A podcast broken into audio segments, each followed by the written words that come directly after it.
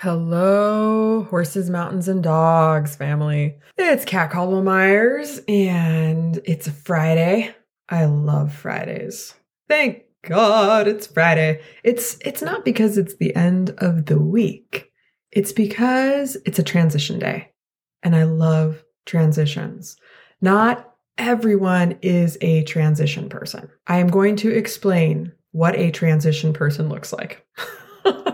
and how you will know which one you are. Do you like spring and fall or summer and winter? Summer and winter are really the steadier seasons. It's all hot. Make hay while the sun is shining. Don't get me wrong, the weather changes throughout the summer. You've got crazy storms, the same with winter. But the general theme of it is steady, cold, white, silent if you're in snowy country. Storms come, they go. You might have a drier winter, but you still have that general coldness, the same way you have that general hotness. Spring and fall, on the other hand, so much more color.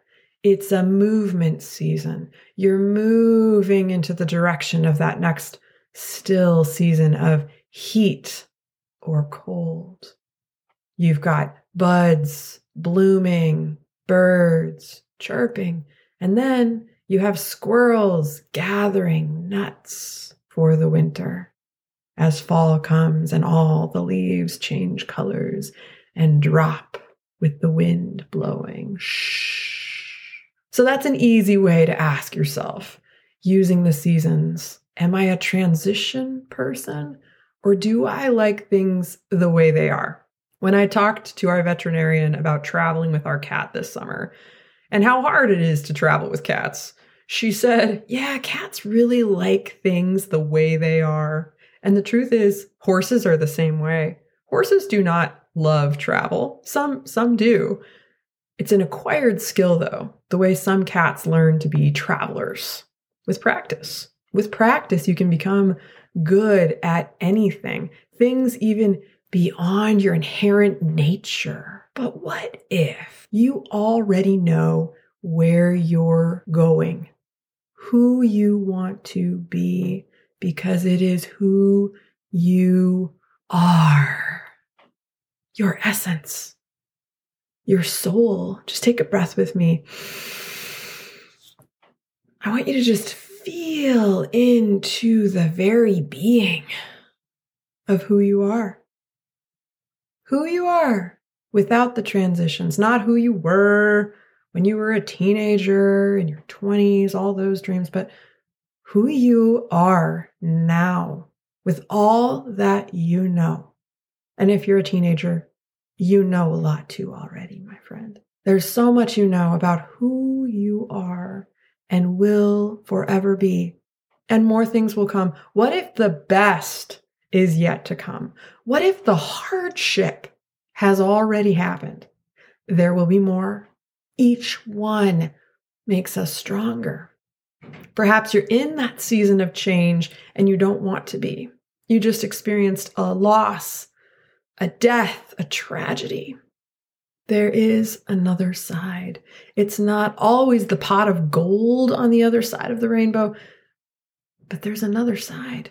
There's a magic doorway through which you may walk, but you're the one who takes the step. You choose to do that. Perhaps it's just you. Perhaps it's your group, your family, your friends, your company, your generation deciding to soar with all that you know, not denying the world as it is, not being delusional about, that's a good word, delusional about how you would like it to be, how you wish it was. Just recognizing in your essence that there may be some part of you that is denying yourself what it is that you already are. When you look at this thing, this person, this place where you want to be, who you want to become, what you want to have, you must also look at the paradox. How are you denying and why? And until when? What's the story that you're telling yourself? And here's my invitation my invitation is to step into the power of the next chapter. Yesterday's chapters are already written. Today's chapter is still in the writing process, but tomorrow's chapter, that is where the power is. And today you're writing tomorrow's chapter. So, what season are you in? This one. Let's write about this season that we're in, because as we write about this season that we're in and reflect on the season of five years ago, that's how we find the strength, the power to write the next five years of chapters.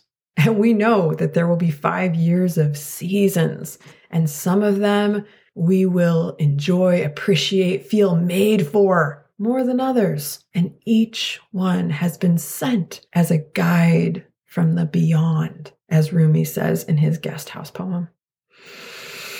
All right, this is the end of our Friday mini-sode. I hope you enjoyed it. Thank God it's Friday.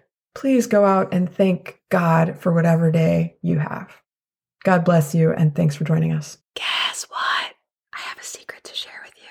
I am publishing a book. That's right. You can be the first one to buy it if you get on my email list. All you have to do is go to catcaldwellmyers.com and opt in. Woohoo! We'll see you there. And it's not a secret. You can tell your friends all about it.